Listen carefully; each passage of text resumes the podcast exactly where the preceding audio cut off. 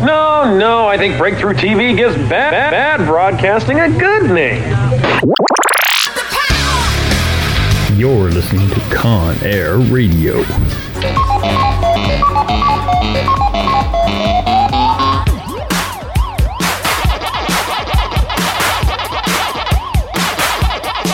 Stop whining. It's about to begin.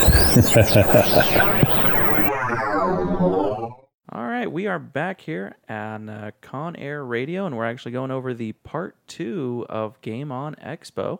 Of course, uh, I am Jared, and uh, along with me is Amy, Hello, I'm Amy. and uh, of course Robert. I am here. Yes. You all right? So, uh, Game On Expo Part Two. We're talking about uh, a couple more, couple more interviews that we did. Uh, I also heard we were actually uh, having a song by one of the uh, one of the artists uh, actually being played during the show. And uh, well, let's let's talk a little bit. Uh, a couple other things that we that we saw at the uh, at the con. Um, I, I I saw. I actually participated in the uh, the masquerade, actually the costume contest.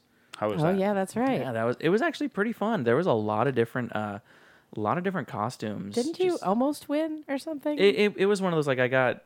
I, I didn't almost win, but I, I actually did something other than you know just walk across the stage, because that's what a lot of a lot of the cosplayers did. They didn't really have anything prepared. Uh, there was one uh, one girl. She was uh, uh, Leafeon from uh, from Pokemon oh, cool. uh, pretty much one of the Eevee evolutions. She had a like nice little dance routine that she did. Uh, I was, of course, dressed as Snorlax, and I walked out on stage and Curled up. promptly curled up, fell asleep on, in the middle of the of the stage. And uh, the the guy who was actually putting on the masquerade um, or uh, emceeing it, uh, I gave him the poke flute that I made, and he actually brought it out, played it a little bit, and I got up and walked off stage. oh, that's awesome. What a great idea! and. I missed Oh, yeah. that. I should have got shot. I missed That it would've too. He, I. I I think I saw him in the hallway like right afterwards. Yeah, yeah, but it, it, it was pretty cool. And actually, there was a there was a, a surprise uh, proposal at the end of that masquerade, which was kind of cool. you got married. No, no, it, it, it wasn't me, but there, there was a, there was a couple there. He actually uh, they kept it completely hush hush. They played a video, and uh, he uh, there was this one uh, the one one girl that was dressed as a uh, uh, a Mandalorian bounty hunter from Star Wars, and they dragged her out on stage, and then he came out and just dropped to a knee and proposed to her. It was like it was the cutest thing ever. Oh, that's sweet. was he took- was he dressed as cosplay too? Yeah, yeah, he he was actually in his Mandalorian outfit too. Aw. So Took her to the dark side. I wonder if that's what the wedding's gonna look like. Uh, it from from what I've heard, like they're actually uh, mutual friends with uh, an, an old roommate of mine, and uh, he said, yeah, they're they're planning like an entire Star Wars themed wedding if they if they actually go through, you know, That would be go so through cool. with it. the bride coming down. If they actually go through with it, Yeah. well, you never know. It could it could be a small thing. You they know. don't break up first. Exactly. um, but yeah, there, there was a lot of interesting cosplays uh, this year that I saw at Game On. Uh, one of my favorites was actually a uh, a female Bowser, like just like rip, ripped up clothing, and she had like a um, like a, the hat with the spikes on it, and she actually had like a knee pad that was looked like the the turtle shell. On Oh, that. I missed her. That that was actually pretty cool. Yeah, I missed that one altogether. There was a lot of cool Transformer. Yeah. Well, there, yeah, there was a whole group. There of was a yeah, Transformers there was a, t- a a booth with Yeah. a, that had a different Transformer every day. We were there. It was cool. Yeah, that was really cool. yeah. It was more than meets the eye. Yeah, it was more than meets the eye. and then, uh, and then of course uh, there was um, th- there were just so many uh, so many different costumes. Like I, I can't remember them all, but it was just a, a lot of intricate costumes, lights, sounds. You know, a, a lot a lot different than what I'm I'm used to doing. I got to take my picture with Beetlejuice, and when I did, he he was completely in character too. That's awesome. Yeah, he that. It was. was It was great. I, and in the picture, he said something, and I remember I I'm laughing in the picture because he's he's talking to me like Beetlejuice as I'm trying to take a picture. He was great. I, I, I enjoyed the fact that there was um, uh, there was a lot of the Pokemon Go. Mm-hmm. Um, you had your Snorlax. Um, I actually saw a child dressed up as oh, it's off the top. of my. Cubone.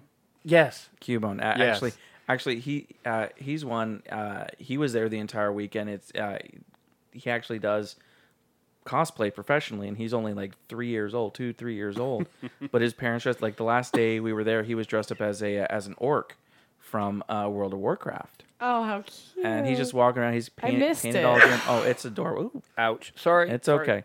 Um, we're all we're all getting over getting over stuff. It, it, it's that time of year here in Arizona. You do realize the business that we are actually in with this podcasting, we're going to have the permanent con crud going. You Oh yeah, I, I do realize that. con La- crud. You haven't Yeah. had that? Oh god. Yeah, when you when you go to a convention and you spend the entire weekend at a convention, you're living it there. You're kind of going. You're on the go. You're on the go. You're on the go. You're on the go.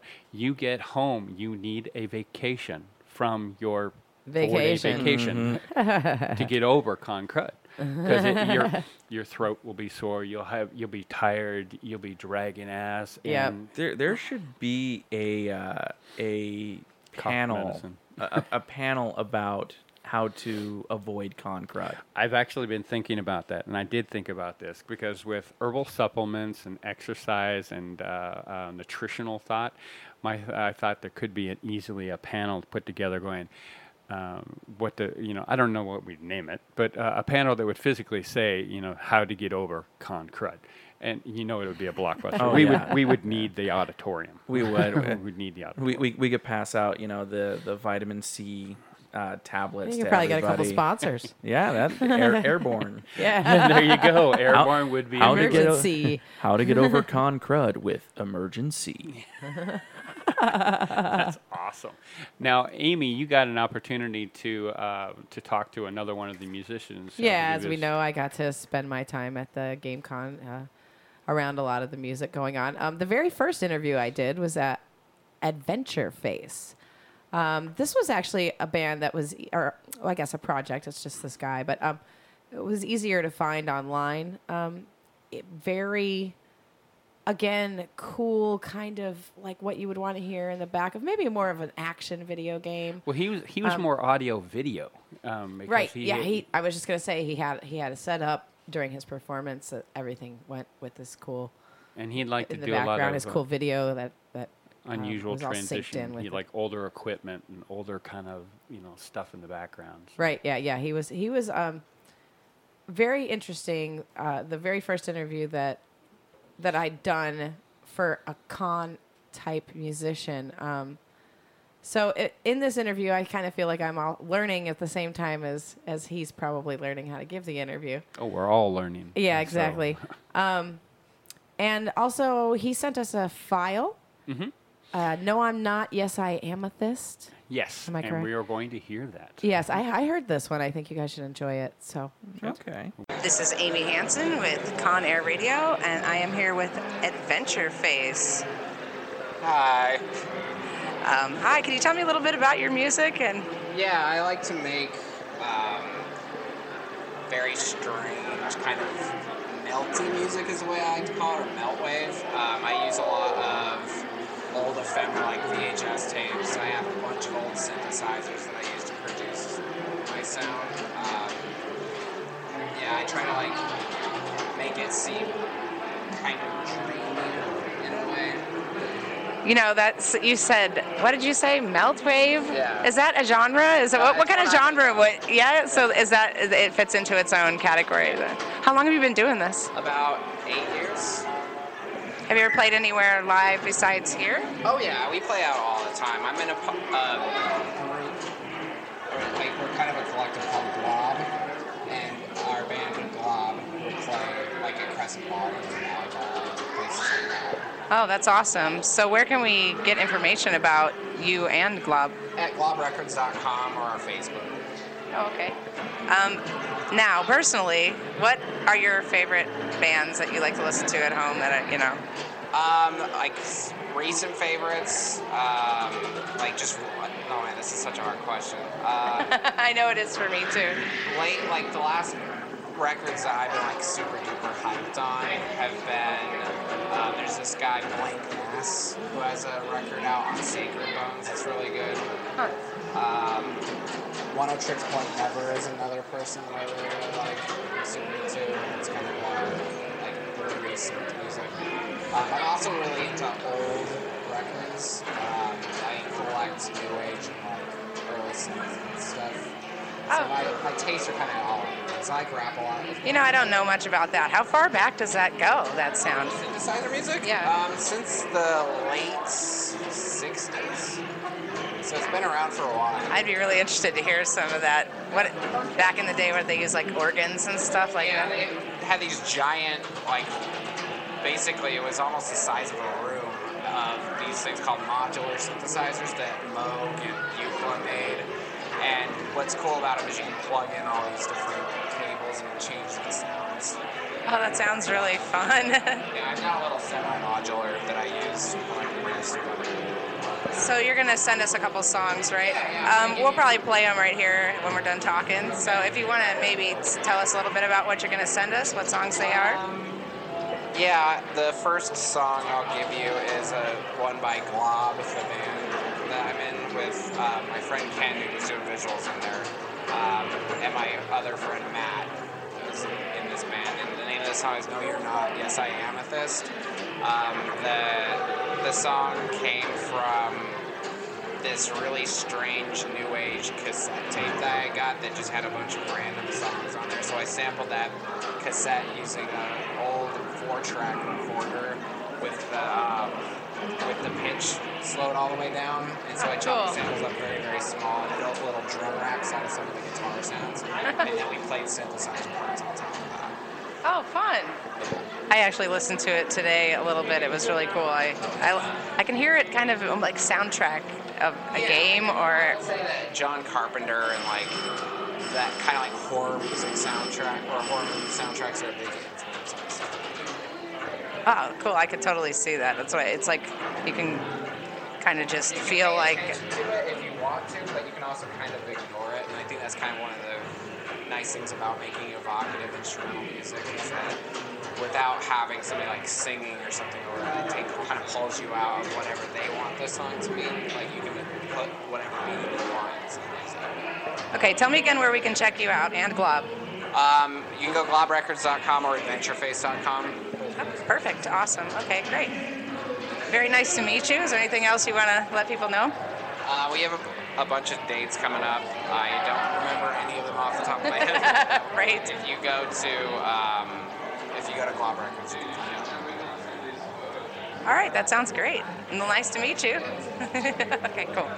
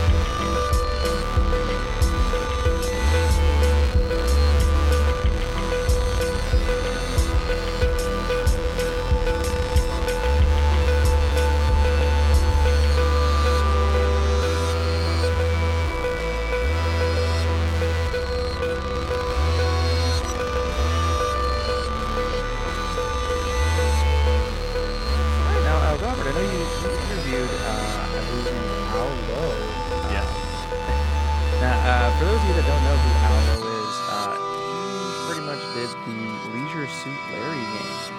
Yes, he was a, a Sierra uh, designer, and uh, he was one of the lead um, for the Leisure Suit Larrys and a lot of different other games. But most of them, notoriously, everyone knows him for the Leisure Suit Larry characters. Now, I, I I played this game probably a little uh, little younger than I probably should have. Uh, yes. um, yeah, it's for for those of you younger types that are you know probably listening. Don't don't don't look up this game. please please don't. Wait wait wait until you're 18. yes, very much so. Um, but I mean, it, they're they're great games. Great way to you know even blow off some steam at the end of at, at the end of a long week, uh, type of game. But um, very just different. Well, uh, and of course these are entirely a different era. These are in the '80s. Yeah. So uh, graphics are different. Uh, there's a lot more of, uh, you know, go here, do this, try to find this, and uh, it it's usually. It was very entertaining at the time, and I had actually played several of them too. And he actually said that there was another one that kind of took a deviation from it, where it was actually done as a, a casino, and so they actually had a um, uh, what do you want to call it, like um, a comic, uh, a comic. Um, what's the words I'm looking for? Uh, basically, where it's a stand-up comic thing where you could Okay. actually go in and, and do little stuff. It's just hilarious. There, This cat is taking over my phone. So uh, we're sitting here around pictures, my table, and I, my cat. I'm going to take a picture of this. One of you guys get a picture. My phone's restarting. oh, sorry, mine. I got it, I Your got it. cat was sending my pictures. I know he's, he's part of the show. Wait, that's not one I wanted released. Here, buddy. Uh, right on the mic. Let's give him a pair of headphones. but, All uh, right, so back back to back, back- back to the show. Good kitty. Um, so yeah, uh, so I guess here's the uh, the interview with uh, Artab and Al Lowe. Hi, this is Robert with Con Air Radio, and I am with Al Lowe, game designer. How is how are you doing, Al? Uh, I'm good. I'm good. Um, what do you like? Uh, how are you feeling about the con so far since you've been here? Uh, so far, so good. It's been a, a real fun weekend. We've uh, I've met a lot of people and uh, met a lot of fans, uh, people that like my games, and, and I'm having a good time. Yeah, I saw where at the at the panel you actually ran into somebody who was in this in the same uh, business that you were, or in the same. Yeah, he worked in the same studio that I did. Uh, that's kind of an interesting because actually that was kind of one of my questions that I was originally going to ask. Is uh, do you still keep in contact with a lot of your old gaming? I'm uh, going to have dinner with Ken and Roberta Williams this Wednesday night, three nights from now. So That's that's Uh-huh. see that's cool. That Yeah, actually, we're still remain friends, and I get to see a lot of the other guys, although not as often as we'd like. But uh, we had a party a few months ago, and um, uh, we posted pictures on Facebook and Twitter and stuff, and um, uh, got a bunch of the old Sierra gang together. It's uh, uh, it was a really wonderful, creative, and intense period in our lives. All of us worked our butts off uh, for way too many hours a week, but um, uh, when you do that, it's you, you develop a camaraderie, and uh, it doesn't go away. You know, it's uh, I see them now, and it's just like, hey, we had the weekend off. Let's get back and talk again and work work on some project.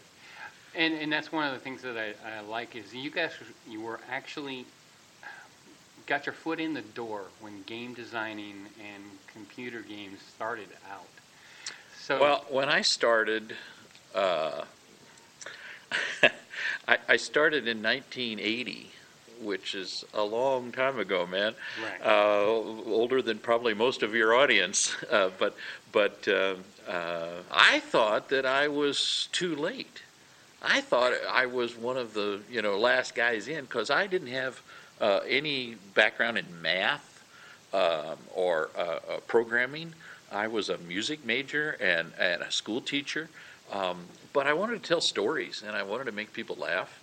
And um, uh, I thought that computer games were the future. It just seemed to me like it, it had to be. And I thought, ah, if I get in, I can figure out some way to make this thing, uh, you know, work for itself.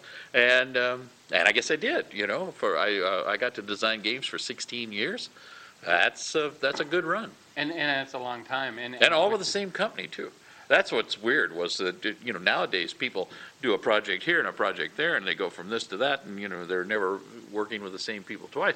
We worked with the same guys for fifteen years. That's really lucky. I mean, the benefit of it is you get to see how uh, your product grows, you get to see how the company grows, and you were in there when it was a small-time company. When I started at Sierra, there were twenty employees. And within six months, there were hundred and twenty employees. And the bottom fell out of the market at that time, and they had a Black Friday when uh, Ken Williams called uh, people into his office uh, and uh, uh, laid them off. Um, He fired some, I mean, some of them, but most of them, it was a layoff. It was, we can't afford to hire you anymore, we don't have a project for you, Um, you know, go home and we'll call you when we have something. Um, But he made a special deal to the programmers. He made a deal to the programmers that said, if you'll go home and work on your own and take advances against future royalties, um, y- y- you can keep working and we'll publish the games and then you'll get more money, you know, uh, once the advances are paid off. Well, out of 25 guys that worked at Sierra in programming at that time, 22 of them went home and, I don't know, smoked dope or something and cut firewood. I don't know, watched soap operas. I don't know what they did. But anyway, they never came back with a game. And there were three of us that did. And uh, I looked at it as an opportunity. And, and to me, it was like, hey, that's what I want to do. I'll do this. And, and I brought back a finished game. Um, but a lot of the guys didn't. And so it, it was a uh, it was a really tough time.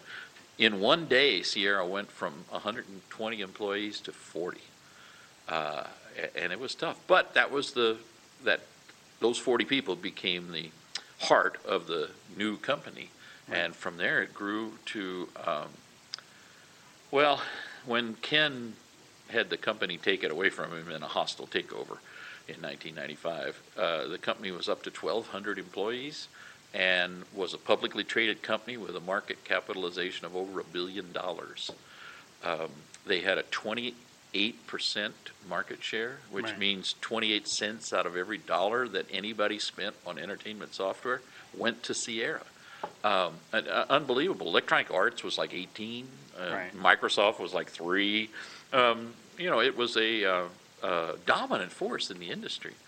And uh, when, as I said, Ken, the company was uh, taken over in a hostile takeover, and Ken was forced out. Right. And within five years, the company was down to 10 employees, and they went to uh, uh, the last guy turned off the lights and locked the doors and went home. That's sad to see something that gets up to be so big and so powerful and, uh, and with a made so renowned many name. people happy. Right. That you know, that was the part I looked at was that that uh, we were doing these things and we were having a ball doing it. You know, Mm-hmm. it was fun. Uh, but on the same time, there were millions of people who liked what we were doing and enjoyed it. And then to have that all just get pissed away, uh, you know, through bad management and, and just foolish decisions. And Yeah, It was to- sad. It was just very To see this, to see a company crumble because, and and not of your doing, is even worse. no, it was. It- It's, it's not even like the guy is able to say, I, I made that mistake Uh-huh. and I, I'll live with it. If he, someone walks in the office and says, guess what? You don't own the company anymore. yeah. And then just says, there's the door. And yeah, that's just. Yeah, it was a, uh, uh, it's an amazing story. And, and the worst part was that the guy who took it away, who wrested control away from Ken Williams, um, uh, ended up being convicted of securities fraud because he claimed to buy the companies and yet he had no money to buy the companies. So it turned out that the SEC uh, came after him and won uh, a two billion dollar judgment against the company, two, with a B, two Right. billion dollar judgment, and then the federal uh, criminal guys went after him for uh, securities fraud, and he ended up spending basically the rest of his life in jail. Uh, he and a couple of his uh, close buddies, his henchmen, um, uh, ended up in federal penitentiary. Uh, and uh, but the sad part was the company just vanished. Right, The good think people that- left and got good jobs. The bad people kind of stayed on until they weren't needed anymore. And uh, You would think that it would kind of revert downhill. back to the old ownership if it, if it, it hadn't you know. Well, it took first. years to figure all that out and to go through all those trials and all that. And by then, it was gone. It was it was magic, and it just kind of vanished into the mist. You know. Yeah, that's unfortunately that. Oh wait, what was the question you asked? right sure, we kind of went off. Uh, and of course, you did at the panel. You did uh, had already had asked or answered the question. Are are you still designing any in any way? No, I retired in 1998, and um, I've fallen out of retirement a couple of times since then. But um, uh, but uh, most recently, four years ago, uh, we did a Kickstarter campaign and uh, raised enough funds to uh, redo the first Leisure Suit Larry game. We hoped that we would do all the games Right. and re- bring them up to you know uh, high definition graphics and high, uh, um, you know, more than HD uh, resolution and uh, better music and better animation and all that stuff. And uh, we did that with one game, and it's available now. You can download it. I won't get any money from it, so I don't care. I don't care if you download it or not. But but you'll enjoy the game, I think, if you like adventure games. Well, Um, I, I, I did play. Leisure uh, Suit Larry Reloaded, I think, is a good adventure game. Yeah, I did play Leisure Suit Larry. Um, I don't remember which one it was because Well, we did long time. We had uh, we had six adventure games, and we I numbered them one, two, three, and then five, six, and seven. So there were six games in the series. okay. Um, now, what was the other? Oh, um, if you had the opportunity to create a game now, uh, with all the new technology and Mhm. such, what kind of game would you try to do? Well, the kind of games that I like, I think, are the kind of games that I would do. And so, um, to me, uh, the mark, and you know, this seems obvious, but to me, the market is really missing humor. There's no sense of humor. There's no comedy, and I. lo- It's odd because television is full of comic sh- co- comedic shows, uh, sitcoms, and, and comedy shows and other shows. Um, and, and movies, uh, comedy is a big seller in movie theaters, and books sell, and, and albums, and stand up comedians, and comedy clubs, and where the hell is it in games? And it's gone. And, you know, a few of us did it Tim Schafer and, and, um, and uh, Scott Murphy and uh, Space Quest and, and, and a few others. But uh, no, now like a smart ass answer when you kill somebody is about the best we got for humor. And, and yeah, it's the one-liners, the Yeah. the, the Terminators, all back and stuff like that. But it, one of the things that I had um, put together in my head when, when I was thinking of some of the questions, and when you were talking about your uh, your database, is if someone could design a game to where you create a character, and then you go up on front of a stage in the game. You've got your outfit that you put up, and you've got some of these people wearing all these different kinds of uh, outfits to try to get the uh, a visual change. But uh, then turn around and design a game to where um, your database uh, of jokes could be pulled from, or or jokes in general. So basically, you're creating your own character, Yeah. gaming character that does jokes in a comedy. I actually did that in 1997. Really? Yeah. Uh, we, we did a game called uh, Leisure Suit Larry's Casino. It Huh. was it was basically the Hoyles casino game, Mhm. but we spiced it up. We put uh, uh, more character Larry Larry kind of characters in it. But I said I am not going to do a game that is just the same as the other game because they could just buy that. Why? What? I got to add some creativity to it. So we included a comedy club, and uh, you could copy and paste uh, jokes from where, whatever source you wanted to do it, wherever you wanted to steal your jokes from, and you would paste it in the window, and then people had the number keys on the keyboard, and so you would read the joke. It, w- this was pre-voice; uh, Right. it wasn't possible to do a voice at that point, but we would do that nowadays. But but uh, but you would uh, read the text on the screen, and and then you would respond to the text with any of the number keys from zero to nine and uh, zero was uh, uh, like a boo or something, and nine was big applause. And it was wonderful because you, it was a chat room, and there were 25 or 30 people maybe in there, and you tell a joke, and you would You could hear as people finished reading it, the laughter would start, and you some people would laugh harder and some would laugh less, and all those laugh signals were uh, coming up. So it was a it was a fun thing. And Sierra did a terrible thing with that game. They hardwired it so that it would only run on one server, and then they shut down that server.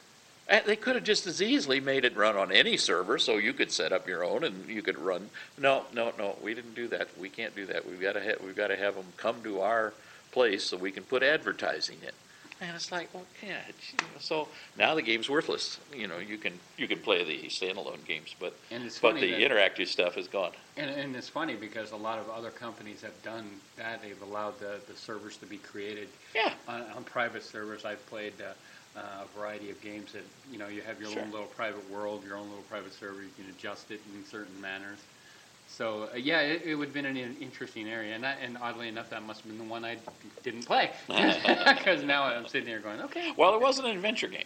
It was a casino simulation. And So- I've, uh, I'm a kind of uh more of a fantasy, uh, uh, starfighters, you know, medieval magic type stuff myself. Sure. So, um, but occasionally back in the early days, I adventured off into different little things. Um, so, you did say that you're in, in, in retirement now. Have you been um, actively going to a lot of conventions? No, um, John Lester called me about this show and and uh, invited me down, and I thought, well, well why not see what uh, see what's going on in that world? And um I have to uh, say that I was really impressed. It's a great show, and and uh, it was it's been a fun weekend. Have you got a chance to wander around much when you got? Yeah, I walked I walked the floors, and uh, it's been interesting. I was I was astounded when I went into the arcade room and they had brought in all the arcade games. Yeah, And, where'd they uh, get all those? Uh, well, there's a company that actually evidently donated them and brought it to brought them in and all that. And then of course there's the stage that the bands have been playing, Right. and that's where I've Uh-huh. been spending a little bit of time up there filming those guys and taking pictures. But I was amazed. I'm like, wow, this is a nice production. They- They Uh-huh. did. They actually went out of their way. There was a lot more TV cameras and a lot more uh, TVs up and stuff. Yeah, so it's a good show. So if your listeners are uh, interested in coming, they should definitely do it. It's well we're worth gonna, the time. we're definitely gonna try to come back. We have plans ourselves for next season, Mm-hmm. next year, so we're gonna see if we can come back. But uh, Well, I should tell you, you know, at some point we should plug my website because absolutely, and that's I, I what don't make any money off of it. It's but uh, but I've contributed a lot of humor uh, and posted it online. But I've also it's there's another half of the site that is um, old stories about the old days at Sierra. It's it's inside stories and and um, inside things about the games and, and how they worked and how we programmed them and all that kind of stuff. And if people are interested enough to listen to us this far, Yeah. they probably should go. It's at allowe.com and it's six letters and it also spells all O um, as if everybody owes something. So That's a good way to anyway, look at all, uh, allo is easier, but all O is also the same. Uh, allowe.com. And, uh, and and also I have a, a daily for the last 18 years, ever since I retired. Uh, 18 years ago, I uh, have sent out uh, two jokes every weekday morning, and one of them's clean. let's see, that's something I can definitely push. um, also, uh, what other forms of media are you on? Uh, uh, instant messages, or not instant messengers? Uh, Well, I'm on social- Twitter. Uh, follow me on Twitter. That's the easy way. I put the short jokes on Twitter, but to get the real, the full jokes, to get all the jokes, Mm-hmm. you have to sign up for an email because a lot of them are too long for, you know, just. Too Yeah, the 140 characters does have a tendency Yeah. to leave, let things a little short. All right, well, I appreciate the interview, and I'm Good. glad you came down, and I hope to see you again. Well, thank you. It's been a pleasure. So, Amy, you got another opportunity to, and phenomenal opportunities to talk to several of the musicians that were performing there. And you talked to a gentleman named Wolfzie. Yeah, Wolfzie Wolfzie was a great musician. Um, a, a different sound than anything that we had uh, uh, the whole weekend. Um, and everybody actually did have the, a different sound, but Wolfzie's was, you know, some of it with him. It's almost like I like hard to put into words exactly. Um, very trance, but kind of uh, very danceable at the same time. I, I felt like it was something I could picture myself moving around to. Um, I can't picture myself moving around to anything. I could picture you dancing to it. Nice, Nice, cool, like I didn't drink enough beer the other night to do movement. I don't- I don't- little booty shake. I don't want to picture that. Oh Oh, god, and he's doing it. and he's doing it. Well, now you can picture it. And you're never getting that out of your mind. Quick, get me a brain slug. Do we have some music from Wolfzie as well that we're gonna play? Or? Uh, I believe so. I, I have to double check my files because, but I will. I believe I did. Yeah, he's he's got some shows coming up. I've noticed him uh, since the interview. Uh, I've been tagged in a couple things on Facebook and invited to a couple things of friends of mine that have bands out, and he's on the lineup. So I thought that was really interesting, and uh, I might be seeing him again soon. And he was such an incredibly short individual. Yeah, right. Boy, it's tall. D- did you have to stand on a stool to interview him? No, You know the the funny part is the very first photo that I or first or second photo that I posted, I cut off his head. I remember Not that. Yeah, good. Not good. All right. Well, uh, yeah. Here we go. let's hear that interview. This is Amy Hansen. I'm here interviewing Wolfzie at Game Expo Arizona. Hi, Wolfzie. Hello, hello. Wolfzie is a local artist, and uh, could you tell us a little bit about your art and what it is? Uh, yeah, it's just um, this comes from like a lot of experiences that I went through. Um, what I mainly write is just like a lot of experimental electronic uh, with jazzy influences. Um, I don't know. It's just pretty much. A lot of people ask me like, where does it come from? And I try to think of the full story, but this is what I like to do. No, that's cool. So, what's your real name? You mind telling us? it's Brandon. Hi, Brandon. Nice to meet you. And so, how long have you been making music like this? I've been making music um, for about two years now. Since about 2012, I used to write a lot of like electro house, dubstep, and drum and bass. But then um, it just kind of took a turn, and I just found out that I really love jazz, and just started implementing that with like a lot of like weird sounds and you know, looping and layering, and just finding ways to put drums in it. And I just fell in love with the whole thing. Anything else you're into besides just writing your music? Uh, let's see. I just got into to, like painting, so that's been it's been pretty fun. Like a lot of finger painting. Um, let's see. Another thing I like interior design. Retail is really good too. Yeah. Um, yeah, I mean that's pretty much it. Cool. That's awesome. Um, so, you've been doing this music for how long now? For about for about two years, uh, I released a uh, like a small EP back in 2012, and that was just like my first go at experimental music. I just said, you know, screw it, I'm just put myself out there, see how it goes, and I got you know some pretty good feedback from what I heard, but it was like a, like a select group of people that really liked it. So now it's just like more of you know expanding and you know figuring out that that demographic people like. So, you did one LP. Is there somewhere we can find that one? Or, Yeah, it's like uh, it's on my Inst- not my Instagram, but uh, my SoundCloud. It's no longer available in stores anymore, so it's kind of pretty hipster now. So it's kind of like the uh, the vintage version of the EP. It's called Intrusive Thoughts, and that's going to be found on my or my SoundCloud. I don't know why I'm hyping up Instagram so much, but um, I'm on there too. So okay. All right. And so, how do we find it then? it's just Wolfzie W O L F Z I E. Wolf Z. Okay, with a Z I E. Cool, cool. Um, and I was going to ask you. So, since you've been here, have you just been here today, or have you performed all weekend, or? Yeah, we. Uh, I was here on Friday, and I performed with the uh, three-piece band set. Called Militia Joan Hart. Consists of myself, uh, Andy War Pigs, Scott Midden, and uh, Dada Go. And um, we played right before the Minibosses, which was pretty cool too. And then um, we played today at three o'clock as well. Oh, that's awesome. So, what's your, been your favorite thing about GameCon so far? Uh, favorite thing is the the people.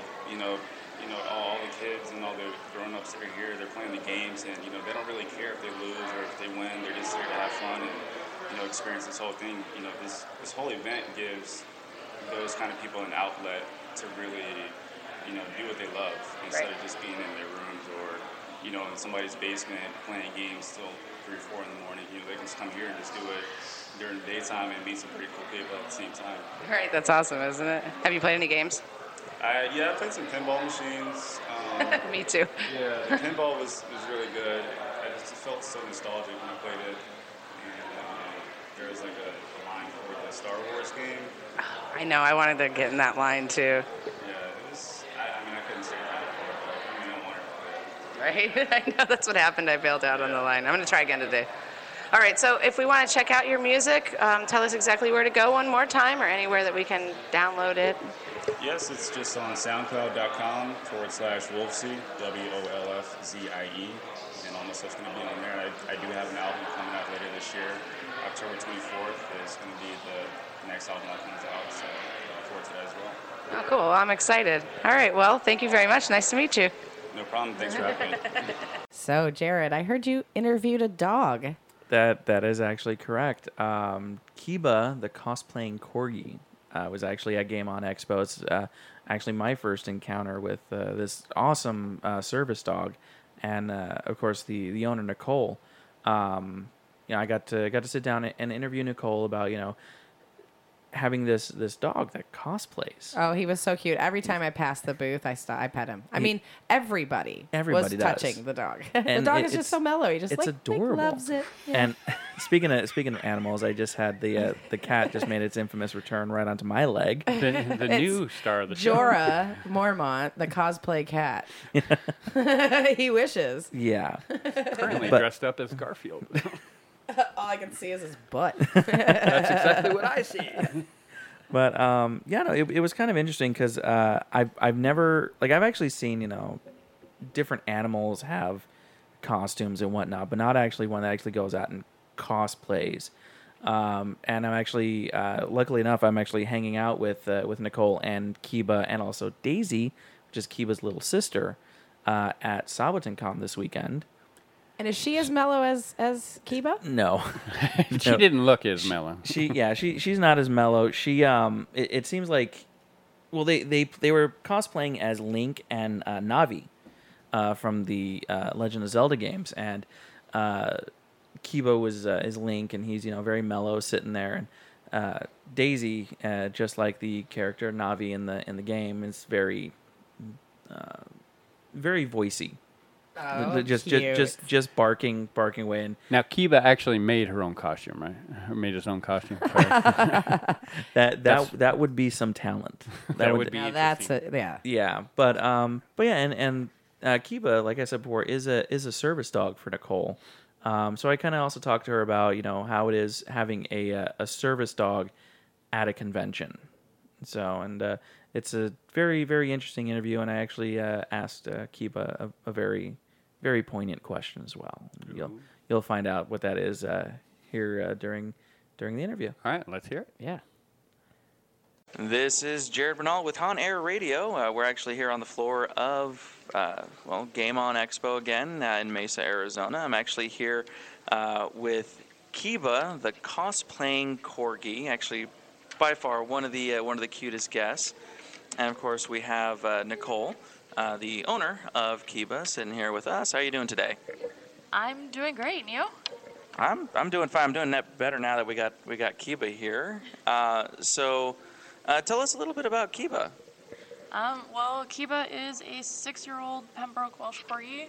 Um, he's at about two years old. Um, he got fully trained to be my service dog. And then, of course, you know, doctor's notes and everything that went along with that for legal purposes. Um, and I was like, and he's a weirdo. Are, are, are you a weirdo, Kiba? Yeah. So so he has a he has a fully licensed service dog for you. Um, now, how, what's your experience been at different cons, uh, just with, with people in general coming up and, and wanting to pet Kiba and whatnot? Um, I was like, everything has been really positive. Um, though I, do want to touch on to the licensed service dog thing. There's actually no such thing. Um, all those sites are actually scams. So anybody that I have people come up to me and they're like, "How do I get a certified service dog?" And I'm like, yeah, "No, no, no, no. You don't need a service dog if you're asking those questions." Then, um, and I was like, uh, just because literally service dog is just about the training, and then of course legal purposes. If you have to go to court, it's about having a doctor's note and a trainer to back you up. Um, and I was like, so yeah, there is no certified service dog, but most of the time, yeah, I get really, you know, positive things from it and everything like that. As like we, as like, I think uh, the only other time, like sometimes I'll have security come up and they'll be like, "Man, there's no pets allowed," and I'll be like, "No, he is my service dog," and they're like, "Oh, okay," um, and they're usually pretty relaxed about it. All right, so of course, uh, Kiba's got a couple couple different cosplay outfits. Uh, when when did you? I guess the, the the big question is when did Kiba first start doing cosplay? Um, actual cosplay, um, it was 2013 at Phoenix Comic Con. Um, and then again, we didn't attend another con until like another year later at Phoenix Comic Con 2014. Um, but yeah, 2013 was the first one, and he did a Moogle and Link. Um, I literally, we decided a week before the con that we were gonna go, so it was something quick I could just throw together. Um, and his costumes like didn't even last the entire con, so. So so when, when so when did you first notice that uh, that Kiba was able to wear wear costumes and I actually actually enjoy it? Um, well, ever since he was a puppy, um, he's actually one of my, like, really expensive dog. Just as a puppy, he had demodectic, what is called demodectic mange, um, or demodex for short. Oh, yeah? Yeah, tell me. You want to tell the story? Yeah? Tell me, sing the song Your People. Okay. Um, That that that was actually Kiba. Kiba's up here at the table with us.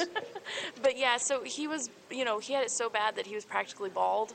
Um, and so most of his puppyhood, he was wearing t-shirts and sweaters and stuff like that to help keep him, you know, regulate his body temperature and everything. Um, and I was like, so ever since he was a puppy, he was wearing clothes, you know, little doggy shirts and stuff like that. And then it just kind of was like, oh, well, let's see what else I can do. And then of course during, you know, training for service dog and then also just regular training, you know, I would just put things on his head and be like, okay, hold this. And then he would just sit there and just hold like my phone or something on top of his head. And so eventually it just went from those to like, okay, let's put a hat on you now and let's do this and let's do that. And then it's like, wow, okay, I can actually do quite a bit with you. That, that's pretty amazing, especially like because uh, we also have here on the table with us his uh, Master Chief helmet, and I mean I, I got to say that it, it looks looks awesome, and I actually saw him. He was wearing the full armor yesterday, and it's probably probably one of the cutest things I've seen. Um, now, out of all the costumes, which one would you say is actually Kiba's favorite?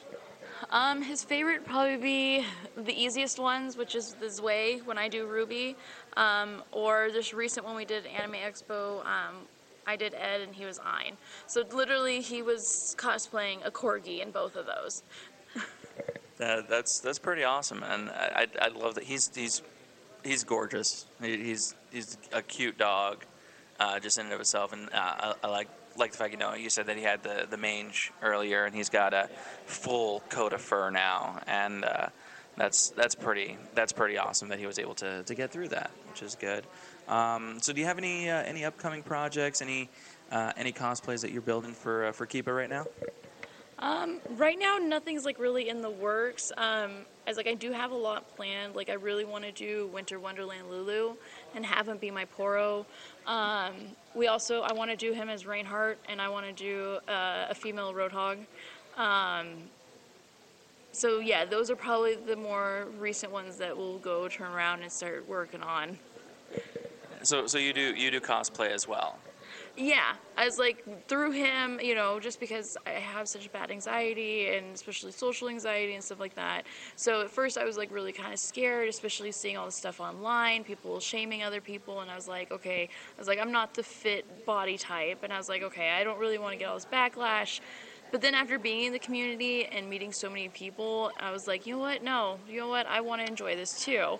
So yeah, so a lot of our more recent stuff and stuff like that is, you know, trying to incorporate me and him together.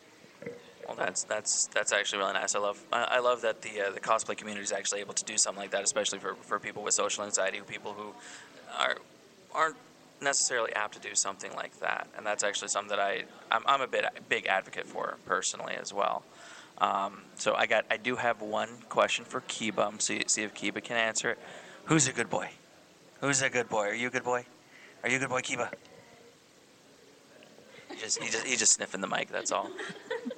All right. Well, uh, we do want to thank you for uh, for coming on with Con Air Radio and uh, just uh, and having Kiba here with you. Uh, this this is your moment. Go ahead and give out give out a couple of plugs. Where where where can we find Kiba next? Where can we find Kiba online? Um, next con we're going to be at is in Vegas. It's going to be SaboCon. Um, and then, of course, it's kind of weird, but then two weeks after that is Saboten Con, which is here in Phoenix. Um, and as like, and then you can find us online at corgicosplay.com. Um, you can find us on Facebook at uh, facebook.com backslash Kiba the Corgi. Um, Twitter is also Kiba the Corgi. And then we have Instagram, which is Nicole and Kiba. And uh, do you got any? Um, uh, oh, I, I, I completely. I, I just thought of the question and just completely spaced it. I love it when that happens. Um, so, I guess. Uh, I guess once again, thank you for for coming out, and uh, hopefully we'll see you again sometime soon. Oh, yeah, most definitely. All right. And uh, for Con Air Radio, once again, this was Jared Bernal on uh, the floor of uh, Game On Expo in Mesa, Arizona. And uh, well, we'll catch you guys next time. All right. Well, before we uh, we finish up this part two of Game On Expo, uh, we got to send out a, a big thank you to uh, our actually our, a new graphic designer. Correct. Yeah. Correct. Uh, a creative art. St- oh no, sorry, clever art studio. I am totally messing up today. So Cle- clever art studio. All right, and uh, we've got got some new uh, new graphics coming out uh, for that, which is going to be pretty nice. Yes, I'm hoping to have T-shirts by FanFest and uh, Keen Nice. Halloween. So you're gonna give me a T-shirt. I get to like cut it and make it look sexy, right? Uh, yeah, better get it. yeah, yeah, yeah. No, no, no. Nice just- and big is good. You know, I, I- I- haven't I seen cut you 'em in a all cool. T-shirt, so I'm not sure how that's going to even work. but Oh, we'll don't worry. I'll make it work. Okay. we'll have to make sure it's a little larger then, I guess, Yeah. to give you some customization room. Yeah, that's right. no, I can do any size. okay. And uh, oh, and also with that, we, we can also probably get some uh, some business cards with all of our names on it. Oh, yeah. That'd be that's good too. possible. Yeah. They're going to be expensive. Yeah, they're they're always expensive. Uh huh. Okay. But uh, yeah, so um, gonna see some uh, some new new things from us here at Con Air Radio. Absolutely, we'll definitely see some new graphics, and uh, and if I haven't given it a shout out, um, I also have a uh, non-official computer technicians BYTS computer repairs in Mesa. I'm just kind of dropping that because hey, they fix my computers. Yeah, so that's that's good.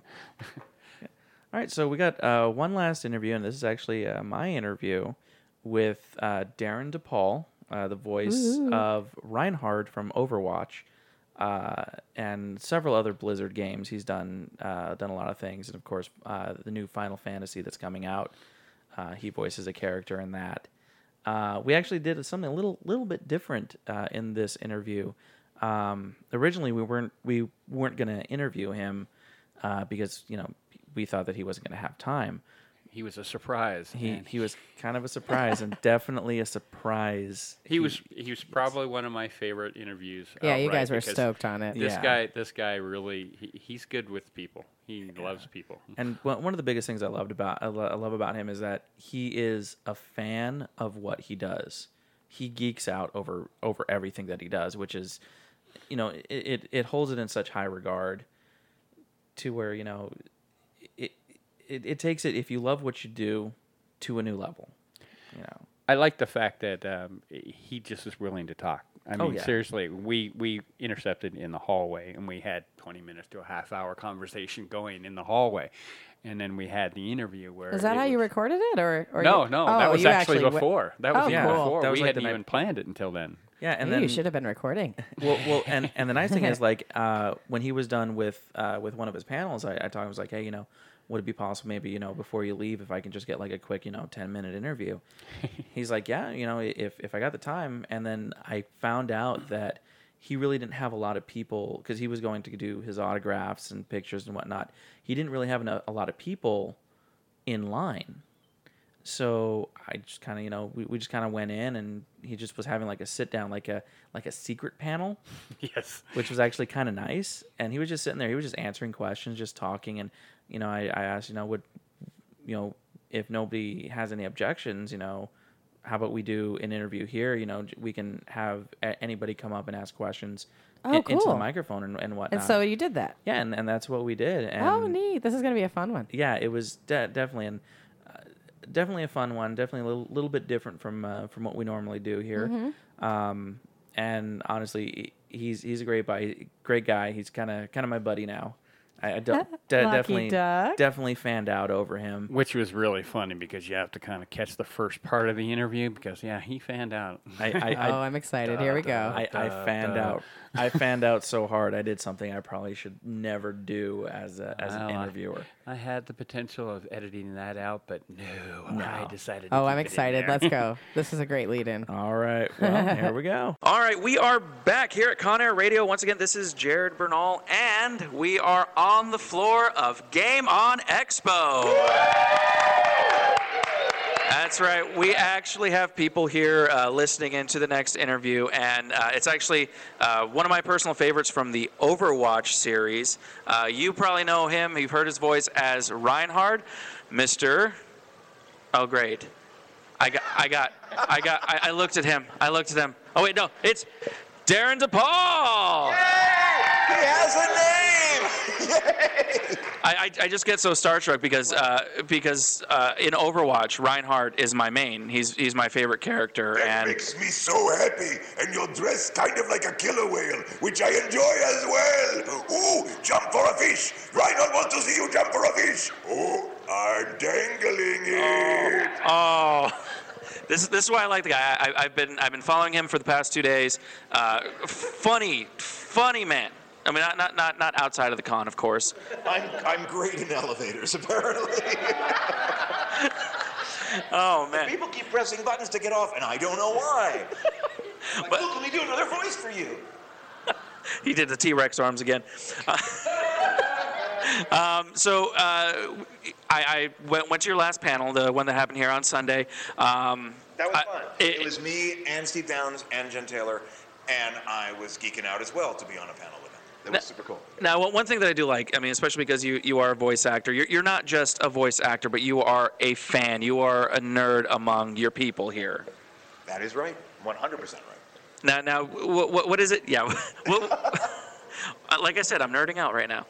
Um, so, how's your con experience been uh, th- this year here at Game On Expo? It's been amazing. I mean, everyone has been so cool. I have loved it. We've kind of been in this room or the panel rooms. I haven't gone out on the floor that much, you know, because we've been going from interviews and doing things. So I kind of wanted to see the floor and spend too much money on Star Wars toys.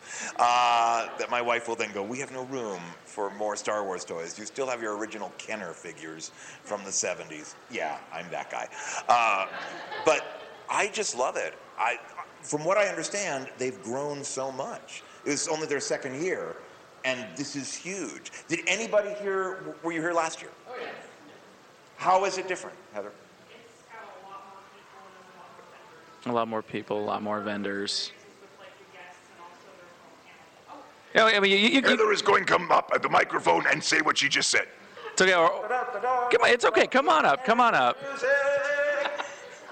Um, I have to say, from last year, there's there is an increase in people. There's more vendors. There's more access to different um, crafts and what people are uh, making in terms of games and you know honorages to the different movies and games. There's a lot more tournaments. It looks like. Um, there's a lot more famous guests, and I'm honestly honored to meet you. And and there's a lot more panels too. So it's definitely grown, and it's only the second year. So Did anybody go to the music? They've been having concerts. I've been hearing them, and I didn't make it over there, and I really wanted to go. Did anyone go to?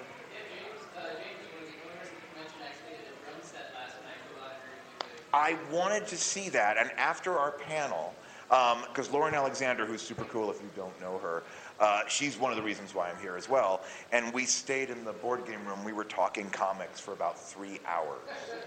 That's where we were. Just they were recommending stuff, and we were talking Marvel and DC and, and Spain and, and weird things. And that's what I think a convention is about. You're finding your people, you're finding your community, and going, oh, I love this thing. Have you seen it yet? So apparently, I'm supposed to read Lazarus. Has anyone read Lazarus? I, I, I don't think. I think it's an independent. They said Planetary I have to read. I didn't read Planetary yet. Uh, um, Saga, which I always want to read, but for some reason I never do. Because I'm a Marvel guy. I just, every week it's Marvel, Marvel, Marvel, Marvel. Uh,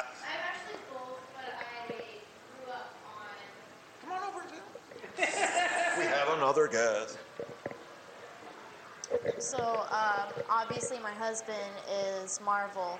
I'm both. Um, in fact, my sister is insanely into the, um, uh, especially Deadpool, especially the fact that he breaks the fourth wall, is what it's called. Um, I like Marvel, but I grew up on Justice League. So I can't be a bigger fan than for Justice League. Are you looking forward to the new cartoon? I'm so excited for it. But I do prefer the more. that's awesome. I prefer the um, older stuff. Like if you've seen um, Teen Titans, I prefer the actual original Teen Titans to the Teen Titans Go or whatever, or anything, where it actually, in my opinion, seemed more intellectual. Well, but a lot of times, I think with the Warner Brothers stuff, which is so brilliant, maybe it's not for us. It's for the person who's this is my first comic book TV show, and they'll fall in love with it and fall in love with the comics, and then you know see the other stuff. While we can still enjoy it as well, I am I'm looking forward to it for many reasons.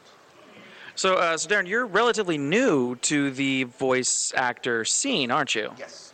Uh, the Los Angeles voice actor scene. I did commercials and because I had done Broadway and off Broadway and national tours for years. My wife does that. And uh, about three years ago, we decided to try Los Angeles because you physically have to be in LA to do animation and games. And we decided to try it, thinking we'll be here three months and then go back to New York. And we, you know, Deb has been back and forth. I've only I was home at Christmas, but it's weird finding a place to stay all the time and going because being uh, theater people, we know this could end tomorrow.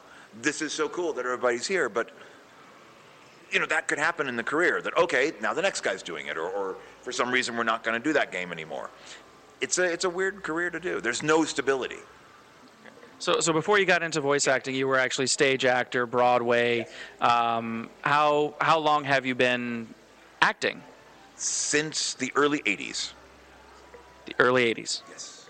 What was your What was your first uh, first big gig? Oh well, I mean, really acting. I you know in high school. I did plays at my school. I did plays at my sister's all-girls Catholic school. I was, uh, you know, learning, learning, learning, learning, or learning. Sorry, it's been a long day. And then I got an apprenticeship at the Burt Reynolds uh, Theater in Florida. That was a year. It was kind of a graduate program, but you worked in the theater. And you, one show you'd run the lights, one show you'd do the costumes, one show you'd build the set. So you learned every aspect of theater and appreciation for it. And Mr. Reynolds would bring you know, this was again the 80s, so big people from film and, and theater would come and give us a class or would be in a play there. And you'd go, I can't believe that I'm getting, you know, this kind of relationship with these performers. And it just thrilled me and inspired me. And so, I don't know, you know, I, am like one of those actors that's been beating around and would do something big. I did like an episode of Miami Vice, and then you do theater for a while. So you're working a lot, but people are like, I don't know you. I'm like, I don't know me either. Um, and then, you know, I did a lot of cool stuff off Broadway and Broadway and got nominated for some stuff. Uh, but nobody really knows it. But three years ago, maybe two and a half really, with Blackhand, was the first that people went, oh, that's a cool character. Who's doing that? And then Valkorion was pretty much after that. Uh, um, you know, Grim Patron in Hearthstone was there, and and uh, Anub'arak in Heroes of the Storm. But it was like Blackhand starts here, Valkorion starts here, then we have Doom and Overwatch, and it exploded. So, uh, out of all the uh, all the voices that you've done, what would you say is is the hardest voice that you've been able to come up with? Oh, oh, okay. Um, I can't talk about that one. oh, so, something coming up. Yeah, there's a lot of stuff coming up, and this is actually one that I'm that I have a callback for. That, you know, because they'll I know this is not visual, but when you get an audition, if you're lucky, they'll give you a picture. So you look at how he looks and you develop a voice in your head and go, well, that'll be my choice for that. You record at home and send it to your agent. And then it moves on, you know, from there, whether they like you or not. Sometimes there's a callback, sometimes there isn't. Um, I love doing the monster voices. They're not hard to do. If you're doing it for nine hours, like we did in the Warcraft movie, that can get rough. Uh, there's one coming up that I really, I almost did an audition for because I thought this isn't me, this isn't what I do. I do the deep voice stuff, and I didn't think it was him. And he's really kind of sexy looking, and I went, uh, I'm, you know, I don't do that.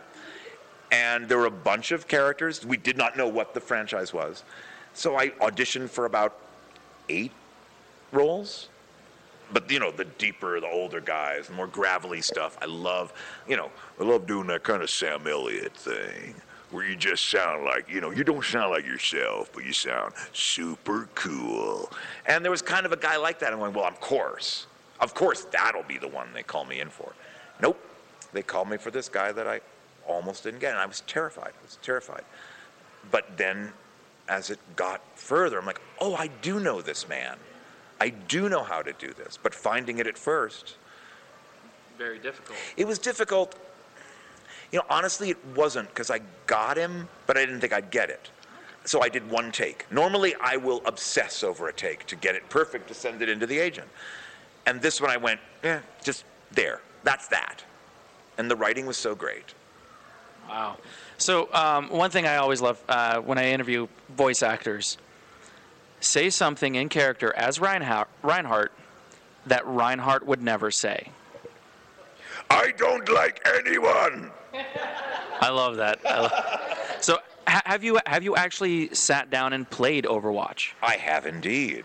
I did at BlizzCon, the very first BlizzCon. It was my birthday when it was announced, two or three years, like two BlizzCons ago. And a friend of mine brought me there. Um, 'cause I didn't have, you know, I didn't have a ticket. He got me a ticket, and I was just kind of geeking out. And I didn't know it was called Overwatch. And they put it up on the screen. We walked in just as Chris Metzen was doing that big reveal of Overwatch, and they played the first trailer. And I'm like, "This is gorgeous. What's this?" And he kind of looked, you know, my friend Jason Bischoff, who used to be licensing for them, he kind of looked at me. And his friend, his wife Kim, was like, keep watching. And it was so cool, that first video. You're like, this is gorgeous. And then they did the second one, and they introduced the characters. And I went, this, I'm in this. But Reinhardt wasn't for a while, so I thought, oh, well, maybe he'll be released later, because sometimes that'll happen with a character. And he was the last one, and the armor came around the corner, and I'm cheering him now, because it was like, "Ah, this is so cool! And the music is swelling, and then the big hammer down! And that, I'm just like, how is this my life? And, That, that's I awesome. played it, and then I went over to play it. That, that's awesome. To see you get emotional about something like that, I mean, it, it shows that you have a, a deep passion for it. Yeah, that's why we do it. I mean, it's about giving our heart to you guys. And we don't, you know, I, I don't meet you when I'm in the booth, but it's supposed to translate to that. It's like everything that we do. I, I said in the panel, it was really weird. I took Cirque du Soleil clown training because I loved it. I loved Cirque du Soleil. And uh, the teacher just said, you know, he, and he brilliant, David Shiner, brilliant clown, brilliant, you know, vaudeville physical clowning. But he'd always be like, it's 100% for the audience you know, no ego on your part. We do this for them. That's what the show is for. So it's like, that's why we do it. I, I love that. I love that. That that that it translates so well from the video game itself as well. Um, now, I know you, you, you were talking uh, in the in your panel earlier about uh, about playing the video game against somebody else. How you would you know kind of cower uh, cower a little bit behind uh, behind other people or in a cave or whatnot. Oh, yeah, there was Halo. I was on tour. I was on tour with Little Shop of Horrors, uh, and we played the Gammage. And uh, for the first year, I was the understudy for, for Mushnik. And so you just kind of, how to do? Someone just came. So you wait, and if someone's sick or ill, you'll play the, the role. And so you have a lot of downtime. So myself and one of the other male understudies who covered uh, Seymour and the dentist, he played Halo, and I was playing Knights of the Old Republic because I kind of like exploring by myself. Because I don't want the, I was always picked last for sports, and I don't like that pressure. I'm just like, oh, did I do it right? And he's like, let's play this game Halo. I'm like, oh, it sounds like fun.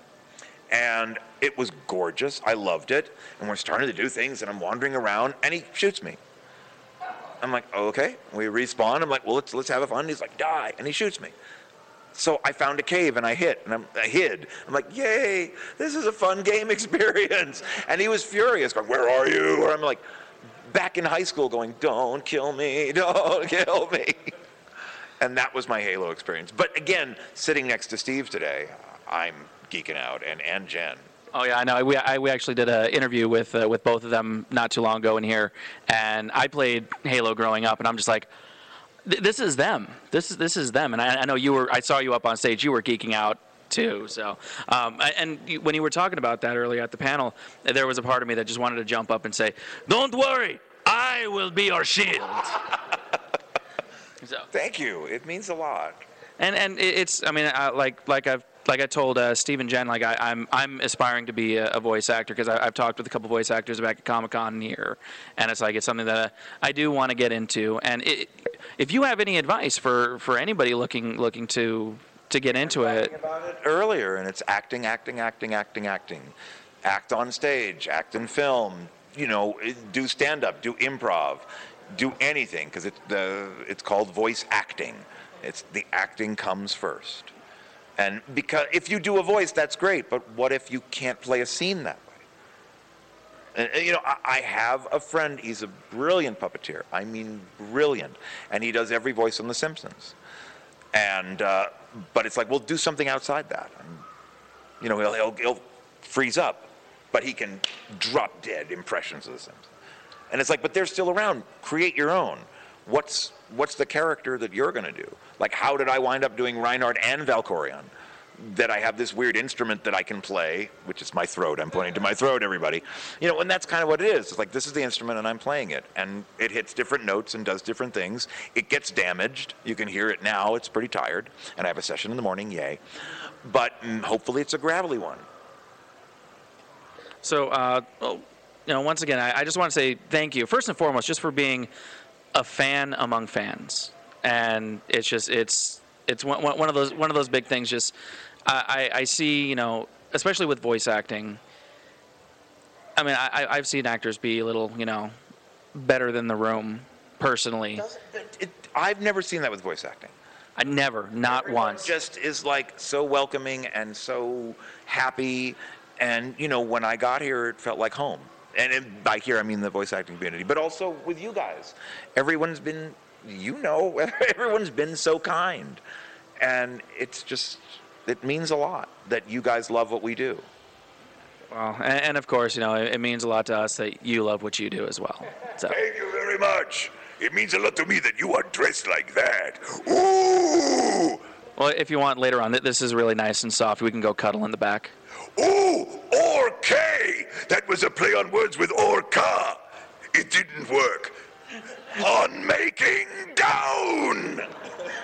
And then, oh, this is why I love this guy. He's he's funny. He's hysterical. Um, if we want to follow you, uh, social media, what what do you have out there? Darren DePaul on Twitter.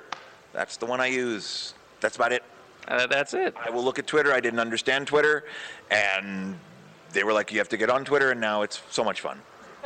All right. Well, uh, once again, thank you for, for doing this interview for Con Air Radio, and uh, hopefully we'll we look forward to seeing uh, what you have coming out. You won't see, you will hear it.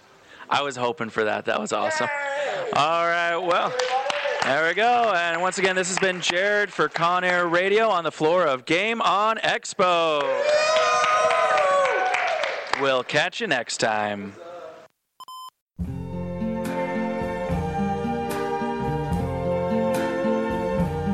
I see trees of green,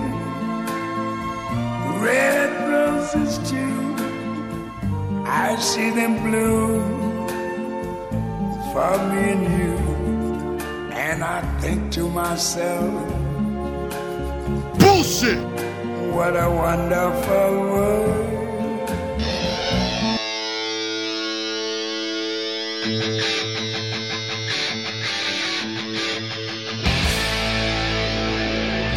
Where are you going? I'm going to pick a fight.